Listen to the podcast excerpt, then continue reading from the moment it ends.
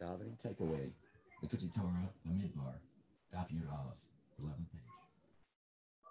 Here's a description of our tefillah in general, that as daven, say the words with our voice and, and go through different intentions. It says that uh, in order to send that up, Shem, that so far receive it, Shem, as it were, assigns um, angels to take and then elevate the, the davening of each of us and take it on high.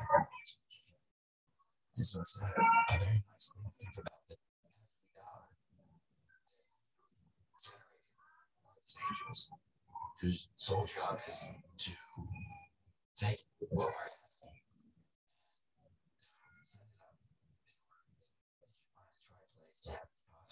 send it up in order that it should find its right place to have some positive effect. Such a, uh, a thought can actually bring about itself, knowing I, I